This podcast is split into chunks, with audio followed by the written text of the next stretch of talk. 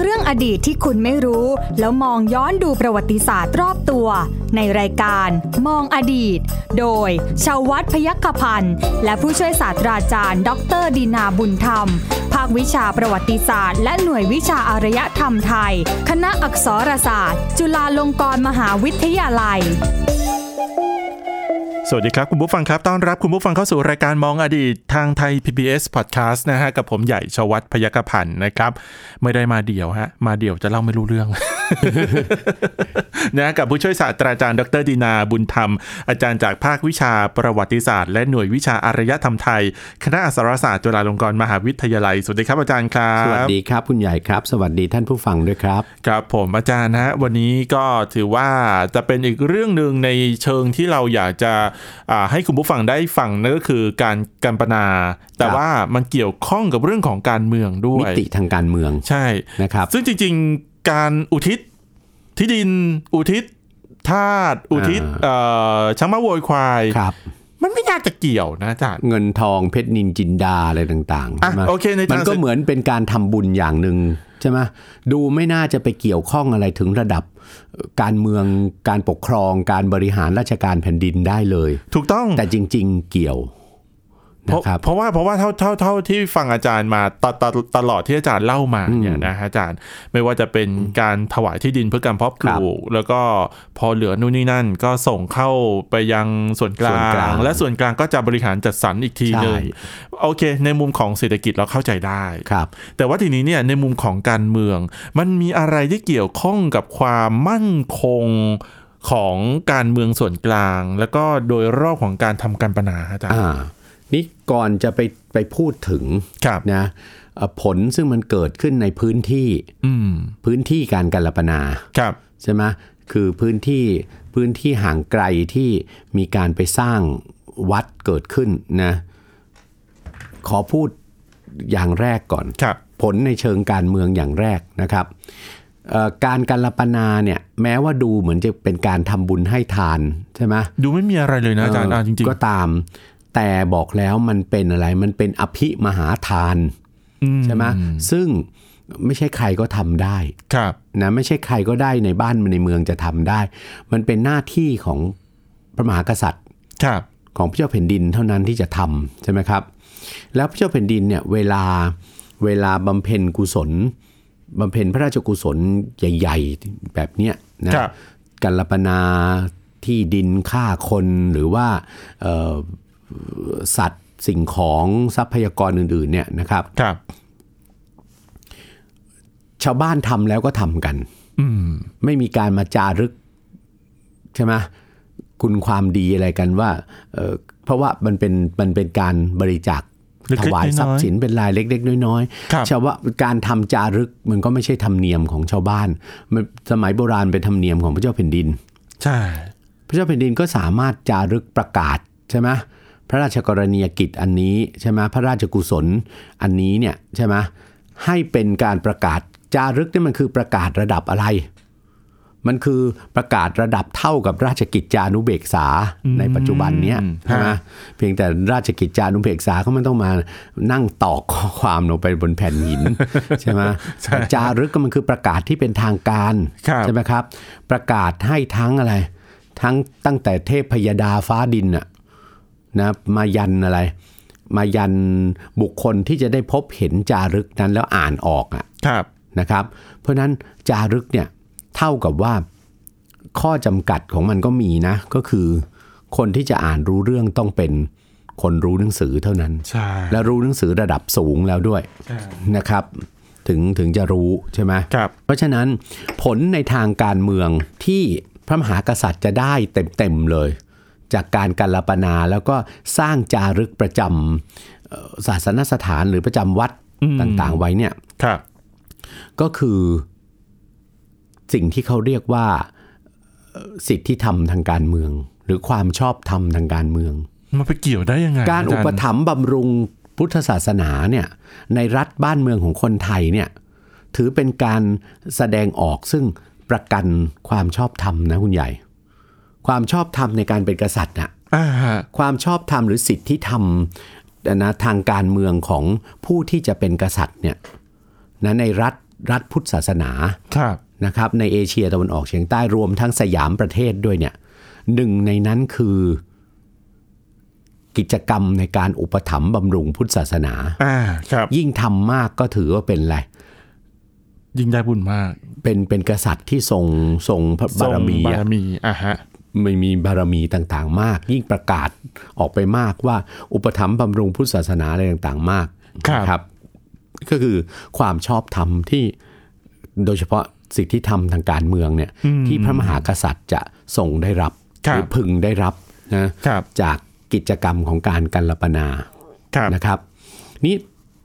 อันนั้นก็คือมันก็คือผลทางการเมืองซึ่งไปปรากฏที่องค์พระมหากษัตริย์ อืม ใช่ไหมเป็นหลัก ครับ แต่ผลในในเรื่องที่เกี่ยวข้องกับการอะไรการบริหารจัดการบ้านเมือง การบริหารปกครอง การบริหารราชการแผ่นดินเนี่ยมันมีนะที่เกิดจากการการระบนา นะครับ มัน ตอ จะ นเนี้ยพอพูดอย่างนี้ปุ๊บก็จะต้องบอกว่า ก็ยังมองไม่ออกใช่ไหม ใช่เพราะเพราะเพราะว่าการการปนาความหมายคือการอุทิศ เออ คือการคือการมอบให้ ครับ ไปใช้ประโยชน์ ใช่ แต่ทีนี้เนี่ยเพราะการการปนา มันเกี่ยวข้องกับการเมืองขึ้นมา ผมก็เลยว่ามันจะเกี่ยวได้อย่างไร มันเกี่ยวสิ เพราะว่าประการที่หนึ่งเอ่อคุณใหญ่ต้องดูว่าในบรรดาทรัพยากรต่างๆนะครับ ที่ที่พระมหากษัตริย์กัลปนาไปไปถวายเอ่อวัดวาอารามเนี่ย ครับ นะครับ ทรัพยากรตัวที่สำคัญที่สุด ซึ่งมันจะไปมีผลทางการเมืองได้เนี่ย คือตัวไหน ที่ดิน ที่ดินกับ อ่า บุคคล กำลังคน กำลังคน ใช่ไหมครับ ที่ดินกับกำลังคนนะเอ่อต้องไม่ลืมด้วยว่าเอ่อที่ดินเนี่ยบางครั้งเนี่ยนะเอ่อการการลปนาเนี่ยบางครั้งเนี่ยนะครับเอ่อพระเจ้าแผ่นดินก็ส่วนใหญ่จะต้องไปทำในที่ไกลๆใช่ไหม ใช่ ในที่ไกลๆหรือในที่ซึ่งเป็นชายขอบของของเมืองหลวงก็ได้ของหัวเมืองต่างๆก็ได้ ครับ นะโดยเฉพาะที่เป็นชายขอบใกล้ๆกับเมืองเมืองหัวเมืองอะนะครับ ผลมันจะเกิดขึ้นในทางการเมืองก็เพราะว่าหนึ่งไอ้ที่ดินที่ไปอุที่อุทิศการลปนาไปให้แต่ละวัดเนี่ย ครับ ไม่ใช่ที่ดินแค่ไร่สองไร่อะ อืม ใช่ เป็นที่ดินที่ดินมหาศาลนะครับ สองกำลังคนที่อุทิศลงไปให้อ่ะเป็นร้อยเป็นพันน่ะชายหญิงอย่างละร้อยอย่างละพันเนี่ยมันคือความมันคือเจตจำนงนะที่จะไปเปิดพื้นที่ชุมชนใหม่อ่ะ อืม ใช่ไหมบางครั้งเนี่ยส่งไปเนี่ยมันทำให้เจ้าเมืองใกล้เคียงเนี่ยนอนไม่หลับเลยนะ ทำไมอ่ะอา อ จ๊ะ ย่างในสมัยอยุทธยาเนี่ย ครับ นะมันส่งผลให้เจ้าเมืองข้างเคียงเนี่ยนอนไม่หลับเลยนะ เพราะคุณใหญ่ต้องเข้าใจนะว่า ระบบระบบการกระจายอำนาจไปสู่ท้องถิ่นเนี่ย ครับ ในสมัยอยุธยาหรือในสมัยต้นรัตนโกสินทร์เนี่ยเขาเรียกอีกชื่อหนึ่งว่าระบบกินเมือง อืม ใช่ไหมครับ ระบบกินเมืองนะระบบกินเมืองเนี่ยก็คือส่วนกลางเป็นคนแต่งตั้งเจ้าเมืองใช่ไหม ใช่ครับ พระมหากษัตริย์มีมีพระบรมราชโองการ แต่งตั้งเจ้าเมืองใช่ไหมให้กินเมืองนั้นใช่ไหมแล้วคำว่ากินเมืองอะ่ะจริง ๆ จริงๆเนี่ยไอ้ไอ้ไอ้ภาพที่มันปรากฏอยู่เนี่ยไอ้ระบบที่เราเรียกกันว่ากินน่ะ อืม กินตามน้ำกินมุมมามอะไรต่างๆเนี่ยซึ่งปัจจุบันนี้เราเอาไปเทียบเป็นส่วนหนึ่งของการคอร์รัปชันใช่ไหม ใช่ครับ นะครับ จริงๆแล้วเนี่ยไอ้ระบบต่างๆ พวกเนี้ยมันมีติดอยู่กับอะไรครับ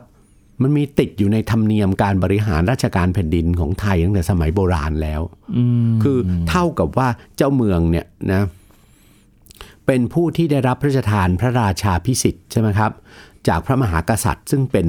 ทรงซึ่งทรงดำรงตำแหน่งเป็นอะไรเป็นประธานของระบบ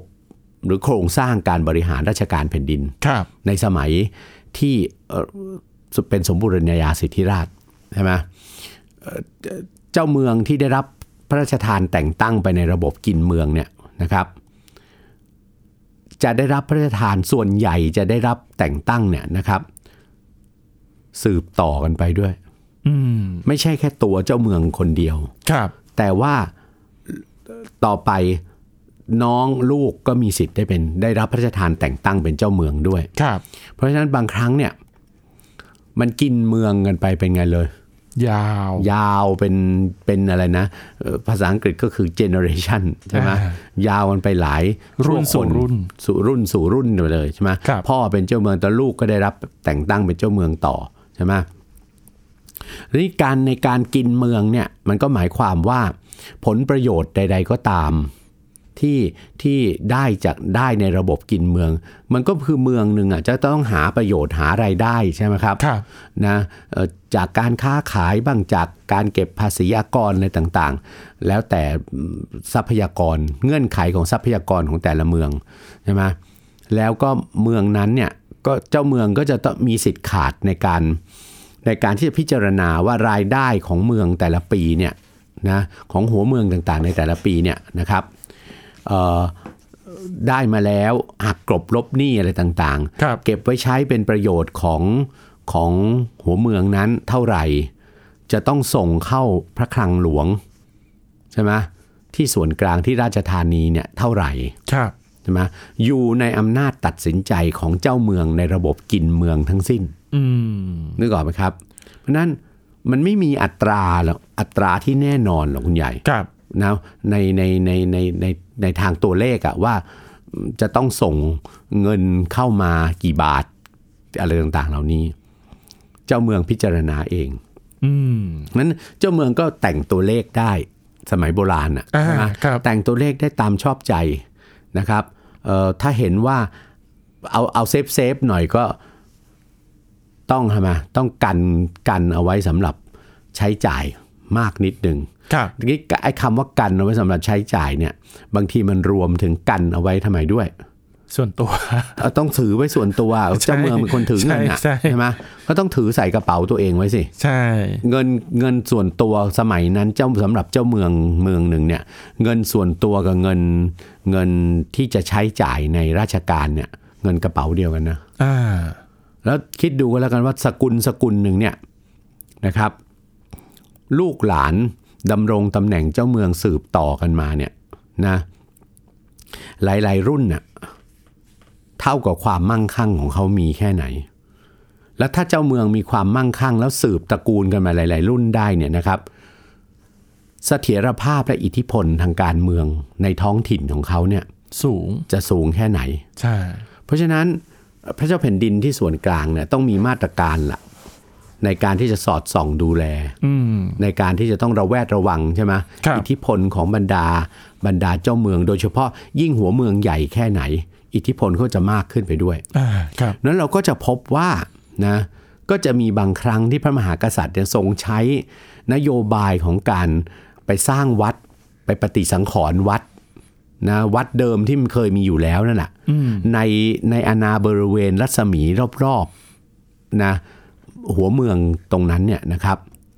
เพื่อที่พระมหากษัตริย์จะได้พระราชทานกัลปนาอะไรได้ ที่ดิน ที่ดิน ใช่ไหม แล้วก็ เพราะ ถนน ต้องไม่ลืมพระมหากษัตริย์เป็นเจ้าของในสมัยโบราณใช่ไหม ครับ พระมหากษัตริย์โดยเฉพาะในสมัยอยุทธยา กับต้นรัตนโกสินทร์พระมหากษัตริย์เป็นเจ้าของพื้นที่ที่ดินทุกตารางนิ้วบนระในราชอาณาจักรนี้ จะพระราชทานอะไรยังไงก็ได้ใช่ไหม ครับ เราก็จะพบว่ามีตัวอย่างตัวอย่างหนึ่งซึ่งเอ่อซึ่งซึ่งน่าสนใจมากนะครับ คือการที่พระมหากษัตริย์ในราชวงศ์บ้านพลูหลวง ครับ ของกรุงศรีอยุธยาเนี่ยนะครับราชวงศ์สุดท้ายเนี่ยนะพระราชทานกัลปนาที่ดินนะบริเวณรอบทะเลสาบสงขลา อืม ให้วัด ครับ ให้วัดต่าง ครับ ๆ เพราะว่าตั้งแต่สมัยอยุธยาตอนต้นมาแล้วนะคุณใหญ่เอ่อตั้งแต่ชายฝั่งของชายฝั่งตอนใต้ของเมืองนครศรีธรรมราชเนี่ย ครับ บริเวณอำเภอปากพนัง อืม ในปัจจุบันเนี่ย ครับ ตรงนั้นมันใกล้ทะเลสาบสงขลามากแล้วนะ ปากพนัง หัวไซ ชะอวดใช่ไหมลงมาถึงพัทลุงนะพัทลุงเนี่ยคือคือตอนเท่าเรียกนะตอนในสุดของทะเลสาบสงขลาใช่ไหม ครับ แล้วก็ลงไปชายฝั่งของของอำเภออะไรระโนดอำเภออะไรแถบๆนั้นอ่ะเป็นทะเลสาบสงขลาเนี่ย ครับ นะครับ ตั้งแต่สมัยอยุทธยาตอนต้น มีวัดโบราณสร้างอยู่หลายวัด ครับ วัดหนึ่งที่มีชื่อเสียงมากก็คือวัดพระโค อ่า อ่าวัดพระ เคยได้ โค ยินอยู่ฮะ ซึ่งซึ่งวัดพระโคเนี่ยเหมือนเป็นเหมือนกับเป็นศูนย์กลาง นะมีพระราชาคณะ ซึ่งในสมัยอยุทธยาตอนต้นเนี่ยเรียกว่าสมเด็จเจ้าพระโค ครับ นะครับสมเด็จเจ้าพระโคเนี่ยบอกให้เลย ถ้ามาเรียกชื่อเนี้ยไม่มีใครรู้หรอกว่าคือองค์ไหน แต่ถ้าเรียกหลวงปู่ทวด อ่า ปุ๊บทุกคนรู้ ครับ หลวงปู่ทวดเนี่ยท่านท่านเอ่อสมณศักดิ์เดิมท่านเป็นพระราชาคณะ ซึ่งมีชีวิตอยู่ในสมัยอยุธยา ครับ อยุธยาตอนต้นด้วยนะครับ มีมีสมณศักดิ์ท่านอะตำแหน่งฐานานุศักดิ์ท่านเรียกว่าสมเด็จเจ้าพระโค สถิตที่วัดพระโค แต่ว่าเอ่อท่านเป็นพระที่ชอบเดินทางอะ ครับ ใช่ไหมเพราะฉะนั้นท่านก็ท่านก็ย้ายวัดไปต่อแต่เมืองปัตตานีท่านยังมีวัดอยู่เลยใช่ไหมวัดช้างให้อ่ะ ใช่ครับ นะอ่ะทีนี้ชายฝั่งตั้งแต่ตอนใต้ของเมืองนครศรีธรรมราชแถบแถบอำเภอปากพนังเนี่ยนะครับ เรื่อยลงมาจนกระทั่งถึงฝั่งทะเลสาบสงขลาเนี่ยพระพเจ้าแผ่นดินสมัยอยุทธยานะโดยเฉพาะในสมัยอยุทธยาตอนปลายเนี่ยนะตระหนักถึงอิทธิพลนะอิทธิพลของใครครับ เจ้าเมืองสงขลา เจ้าเมืองมันบริเวณตรงนั้นนะคืออาณาบริเวณซึ่งอยู่กึ่งกลางระหว่างเมืองพระยามหานครเมืองใหญ่เลย อืม คือเมืองนครศรีธรรมราช ครับ เจ้าพระยานครศรีธรรมราชนี่ไม่ต้องพูดถึง อิทธิพลมีเกือบเท่ากษัตริย์องค์หนึ่งนะ อืม ถูกไหมครับ อ่าฮะ เมืองนครศรีธรรมราชเป็นเมืองใหญ่ คุมหัวเมืองปากใต้ใช่ไหมเกือบทั้งหมด เมืองสงขลาเอง กรุงศรีอยุธยาก็ไม่ไว้ใจนะ อืม เพราะเมืองสงขลาเป็นเมืองท่า ครับ ถูกไหมครับ เมืองสงขลาสงขลาเป็นเมืองท่า เจ้าเมืองเนี่ยส่วนใหญ่เป็นชาวจีนใช่ไหมตรงเนี้ยความมั่งคั่งทางเศรษฐกิจเขาเยอะ ครับ ก็อิทธิพลเขาก็เยอะตามไปด้วย เพราะฉะนั้นเอ่อมีนโยบายอย่างหนึงคือ การลงไปปฏิสังขรณ์ อืม บูรณะปฏิสังขรณ์วัดในแถบตรงนั้นอะที่อยู่เรียงรายกันมา ริมฝั่งทะเล ริมฝั่งทะเลสาบสงขลาลงมาเนี่ยนะครับ แล้วก็จัดการจัดการพระราชทานกัลปนาที่ดินนะครับ ที่ดินแล้วก็ผู้คนให้ไปเป็นค่าวัดโยมสงฆ์ ครับ ตามวัดเหล่านั้นเนี่ยนะแล้วคุณใหญ่คิดไหมว่ากำลังคนที่ส่งลงไปเป็นข้าพระโยมสงฆ์ตามตามวัดต่างๆเหล่านั้นเนี่ยจริงอยู่ส่วนหนึ่งน่าจะหลงไปจากกรุงเทพเนี่ยแหละ ครับ แล้วพบว่าเป็นอะไรด้วย มักจะเป็นพวกเฉลยศึกอะ อืม เฉลยศึกจากเมืองลาวจากเมืองเขมร อะไรต่างๆ เหล่าเนี้ยที่เอามาไว้ที่อยุทธยาก่อน ครับ แล้วก็ส่งลงไปตั้งถิ่นฐานนะกาลปนาเป็นข้าพระยมสงฆ์อีกส่วนหนึ่งก็คือแบ่งอะไรนั่นเอง แบ่งกำลังคนเมืองสงขลากับเมืองนครศรีธรรมราชมา ครับ แล้วก็ส่งไป เพราะฉะนั้นพวกเนี่ยอีตอนแบ่งมาก็แบ่งมาสังกัดหลวงใช่ไหมสังกัดองค์พระมหากษัตริย์ที่ส่วนกลาง ครับ พอการปนาไปแล้วนะข้าพระโยมสงฆ์เหล่านี้ก็จะกลายเป็นสิทธิ์ขาดของแต่ละวัด อืม นะครับ อันนี้ต้องทราบนะว่าในทางในทางการบริหารราชการแผ่นดินในสมัยโบราณเนี่ยข้าพระโยมสงฆ์ที่การปนาไปไปตามวัดต่างๆ แล้วเนี่ยจะเป็นสิทธิ์ขาดแก่วัดเลย อ่ะ แล้ว ไม่มีสิทธิ์ที่ หัวหัวเมืองแต่ละ ไม่มีสิทธิ์ที่หัวเมืองจะไปเกณฑ์แรงงานเขาไปทำอะไรทั้งสิ้น แม้แต่รบทัพจับศึก สบายสิ สบายสิถึงบอกว่าคนกลุ่มเนี้ยเป็นกลุ่มที่สบายนะ กลุ่มเลขวัดค่าพระโยมสงฆ์เนี่ยตั้งแต่สมัยโบราณแล้ว เพราะว่าเป็นเป็นกลุ่มกำลังคนที่ทางราชการเนี่ยทางรัฐรัฐส่วนกลางเนี่ย อ่าฮะ ถวายให้เป็นสิทธิ์ขาดแก่ศาสนาเลย ไม่มีสิทธิ์จะไปเรียกเขามาใช้ แต่ในทางปฏิบัติเนี่ยมันมีอยู่ตามพงศาวดารเนี่ยที่เจ้าเมืองอ่ะใช้อำนาจ อืม ไปบังคับเอาคนพวกเนี้ยมา ครับ มาทำงานให้เจ้าเมืองก็มีในที่ในขณะในในขณะเดียวกันน่ะตรงเนี้ยมันก็จะเป็นอะไรได้ มันก็จะเป็นมาตรการอันหนึ่งที่ส่วนกลางเนี่ยจะใช้ไปทำไม สอดส่องดูแล เจ้าเมืองที่มีอิทธิพลมาก ในกรณีของเอ่อการการลปนาในในในที่ริมทะเลสาบสงขลาเนี่ย ครับ มันก็จะช่วยในเรื่องของการไปสอดส่องดูแลควบคุมพฤติกรรมของใครของเจ้าพระยานคร อ่า ใช่ไหมกับพญาสงขลา เห็นว่านอนไม่หลับเลยละ เอ่อเรียกเรียกว่าพอ เกิดปรากฏการณ์นี้ก็ถึงนอนไม่หลับละว่าอ้าวเว้ยพระเจ้าแผ่นดินส่งคนมาคอยใช่ไหมคอยคอยดูแลพฤติกรรมตรงนี้แล้วนะครับ ก็มาเกิดการสร้างอะไรเขาเรียกกันนะดุลอำนาจกันขึ้น ครับ ใช่ไหมมาทวงดุลอำนาจกันขึ้นนะ นั้น ก็ทำให้ทำไม เพราะต้องไม่ลืมอีกอย่างหนึ่งด้วยว่า ฮะ ที่ดินริมฝั่งทะเลสาบสงขลาเนี่ย ครับ นะครับ ก็ถือเป็นที่ดินเศรษฐกิจนะ อืม เป็นที่ดินซึ่งซึ่งเอ่อคุณใหญ่คุณใหญ่เป็นเป็นชาวชาวทางปากใต้เนี่ย เวลาคุณใหญ่เดินทางผ่าน แถวแถวๆเนี่ยนะคุณใหญ่จะเห็นว่ามันเป็นที่ดินซึ่งมีมีเป็นแหล่งทรัพยากรที่สำคัญ ใช่ เป็นเรือกสวนไร่นาใช่ไหมครับ ที่มีความอุดมสมบูรณ์นะ น้ำถึง ไม่ใช่ชายฝั่งกัดเซาะเหมือน ใช่ ปัจจุบัน ใช่มันเป็น ใช่ไหม มันเป็นมันเป็นน้ำจืดที่น้ำถึง ใช่มีที่ดินสำหรับการเกษตร อืม มีที่ดินสำหรับใช้หาทรัพยากร ใช่ครับ ชนิดอื่น ใช่ครับ ๆ ที่ภาคกลางไม่มี เช่นรังนก อืม ใช่ไหมอะไรต่างๆเหล่าเนี้ยหรือทรัพยากรทางทะเลใช่ไหมครับ เพราะฉะนั้นรัฐส่วนกลางนะจะต้องเข้าไปคุมพื้นที่ตรงเนี้ยให้ได้ ครับ ใช่ไหมไอ้ครั้นจะจะไปประกาศสงวนเป็นที่เป็นที่อยู่ในพระพระ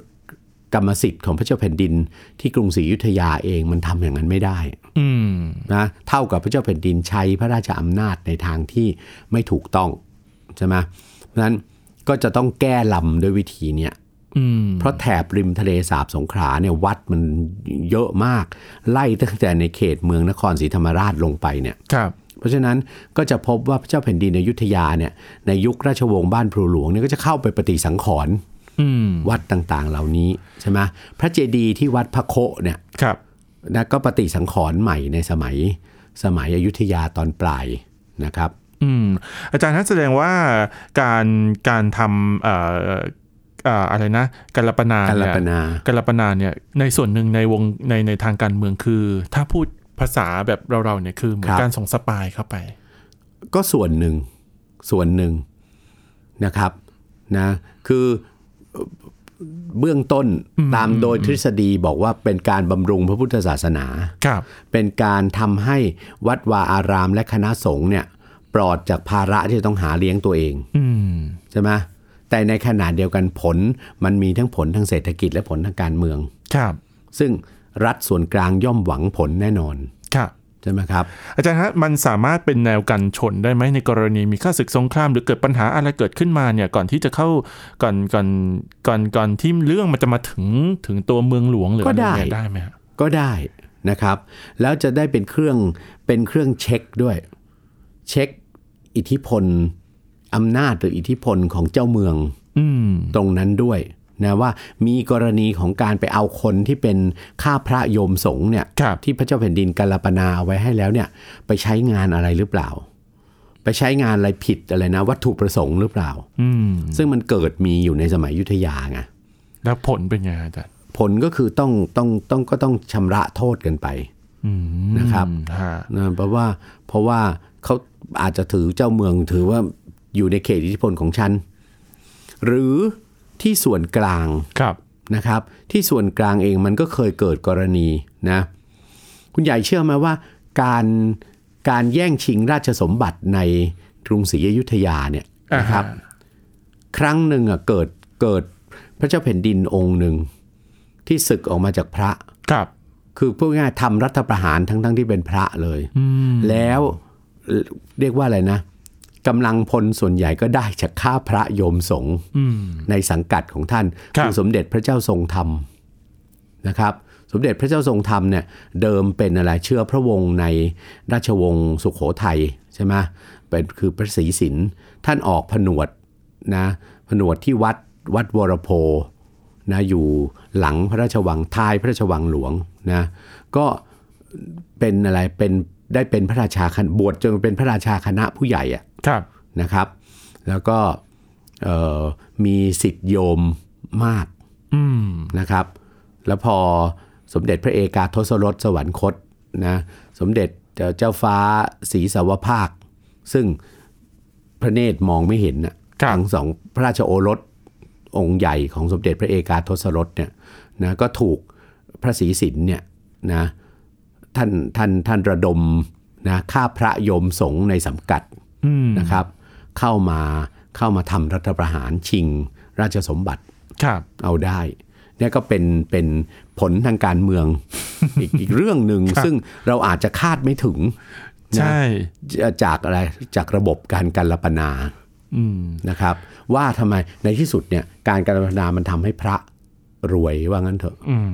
ใช่ไหม อะที่ที่อาจารย์บอกเนี่ย คือมันกลายเป็นระบบหนึ่งได้ไหมอาจารย์การการรับปนาเนี่ย มันเป็นระบบหนึ่งอยู่แล้วไง อืม เป็นมันจริงๆมันคือมันคือโบราณราชประเพณีของกษัตริย์ใช่ไหมในภาคพื้นเอเชียตะวันออกเฉียงใต้นะโดยเฉพาะในยุคโบราณ ครับ กษัตริย์ในรัฐที่เป็นพราหมณ์เป็นพุทธเนี่ยเพราะว่าเป็นธรรมเนียมโบราณของอินเดีย อืม นะครับ แม้แต่รัฐรัฐที่เปลี่ยนเป็นรัฐมุสลิมอะ ครับ ในคาบสมุทรกับหมู่เกาะเนี่ย อ่าฮะ สุลต่านต่างๆเขาก็มีการการลปนาเช่นเดียวกัน ครับ นะทรัพย์สินที่ดินอะไรถวายแก่อะไรมัสยิดหลวงที่ที่สร้างขึ้นอะไรต่างๆ เหล่าเนี้ยนะครับ ครับผมงั้นงั้นงั้นแสดงว่าการการรับปนาเนี่ยก็สามารถที่จะบอกว่ามันก็คือระบบระบบหนึ่ง ถูกต้องใน ที่ เมื่อมัน กิดขึ้ เป็นระบบในเมื่อมันเป็นธรรมเนียมของกษัตริย์ ครับ เพราะฉะนั้นกษัตริย์เป็นเจ้าบ้านผ่านเมือง อ่า นั้น ครับ ระบบตรงเนี้ยมันก็ย่อมสามารถที่จะทำให้ไปเกิดอิทธิพลนะกับทางกับเศรษฐกิจกับการเมือง ครับ ของบ้านเมืองได้เช่นเดียวกัน อืม นะฮะ นะครับ เอาละครับนี่คือเรื่องราวทั้งหมดของรายการมองอดีตนะครับที่เราอยากจะให้คุณผู้ฟังได้เข้าใจระบบนี้มากยิ่งขึ้นนั่นเองนะครับวันนี้ขอบคุณสำหรับการติดตามนะครับ ผมใหญ่ชวัฒน์พยกพันธ์และผู้ช่วยศาสตราจารย์ดรตินาบุญธรรม ลาคุณผู้ฟังไปก่อนครับ สวัสดีครับ สวัสดีครับ ติดตามรายการได้ที่ www.thaipbspodcast.com แอปพลิเคชัน Thai PBS Podcast หรือฟังผ่านแอปพลิเคชัน Podcast ของ iOS Google Podcast Android Podbean SoundCloud และ Spotify ติดตามความเคลื่อนไหวของรายการและแสดงความคิดเห็น โดยกดถูกใจที่ facebook.com/thaipbspodcast